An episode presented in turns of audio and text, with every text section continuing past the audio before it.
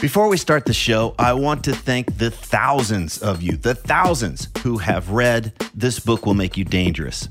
Many of you have told me that the book's unique way of exploring fear, confidence, and purpose has had a lasting impact, that it's much easier for you to get clarity and direction about what really matters and what you want to do in this lifetime. It's also amazing to hear that quite a few of you have read it multiple times and even bought copies for friends. So thank you again. Just in case you weren't aware, I created a free companion video course for the book. And in these videos, I walk you through the big takeaways and practices from each chapter. And I even cover some extra stuff that's not included in the book.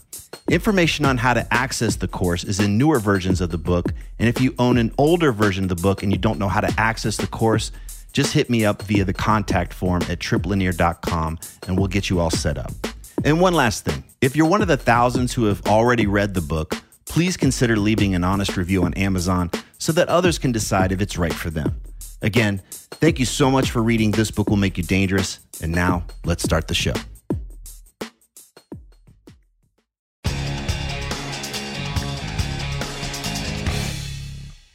Hey there, this is Trip Lanier. I'm a men's coach and I host the New Man podcast. When we talk about personal growth and transformation on the new man, it's easy to forget how this bold, powerful way of living can also be applied to our professional lives. Which is why today I want to talk to you about the professional friend zone. Now, you may be familiar with the standard relationship friend zone. This happens when there's a sweet, nice guy who technically should be doing well with the ladies but somehow he repels them romantically. The ladies don't want anything more with him than to just be a, his friend. And the stereotype says that these gals are more likely to hook up with some jerk instead of going along further with him. So I'm here to tell you that there's a professional friend zone too, and it's full of great guys who want to do good things in the world, but for whatever reason, they're not having the success that they want. And as a result, their professions and livelihoods are a source of dissatisfaction and struggle and resentment. This shows up in a variety of ways. It's the consultant who spends dozens of hours with his clients but doesn't understand why he's not making enough money. It's the coach or therapist who sees 20 clients per week and is bored, exhausted, and still charging the same rate he's been charging for years. It's the professional who won't renegotiate his contract even though he knows it would cost much, much more to replace him. Regardless of the scenario, these guys in the professional friend zone have a few things in common. They're afraid to own their professional value. And this means they're hoping that their clients or boss will be the ones to say, hey, you know, you should really be paid more for what you do. That's just not going to happen. These guys are afraid to appear greedy. Most of them have some kind of a hang up about money and don't want to look like a greedy pig. So instead of being fairly compensated for the value they provide, they end up making far less than what they're worth. Uh, they're afraid of rejection. They may be struggling with their current professional situation, but the thought of making a bold proposal to ask for the compensation they truly want is just too scary. They want to avoid the possibility of a no, so they don't even bother asking. And sadly, we don't get what we don't ask for.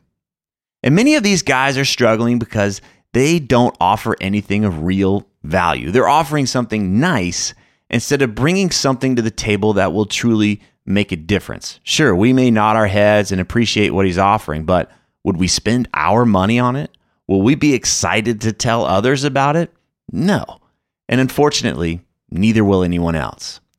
I often hear these guys tell me that they're stuck in some kind of a dilemma.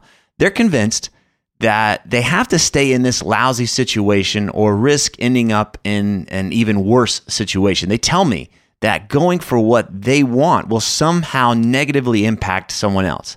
They tell me that failure or even success will screw up everything they care about right now.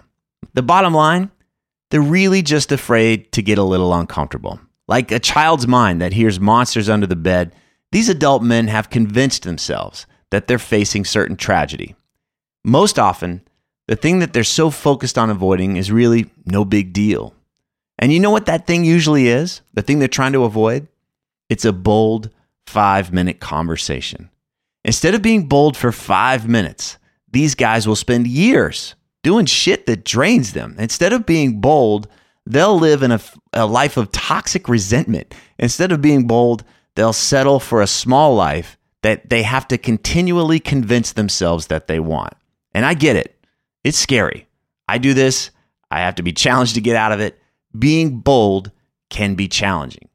By definition, it's not easy for me or anyone for that matter. But I find being bold far less challenging than the path of long term self deprivation. Now, this all bums me out for two reasons. Number one, I've been in the professional friend zone. And number two, I don't like seeing good guys who want to do good work in the world piss away their dreams because they were afraid to be bold from time to time. There's so many guys on this planet who are sick of their current professional situation. Instead of just being another rat racer, they want to find some meaning by helping others in a powerful way. I want to see that guy out there thriving instead of languishing. I want him to win. But he's not going to thrive if he's not willing to get bold and bust out of this professional friend zone. If you'd like to learn how you can avoid the professional friend zone, then check out the Authority ebook and audiobook program at thenewmanpodcast.com slash authority.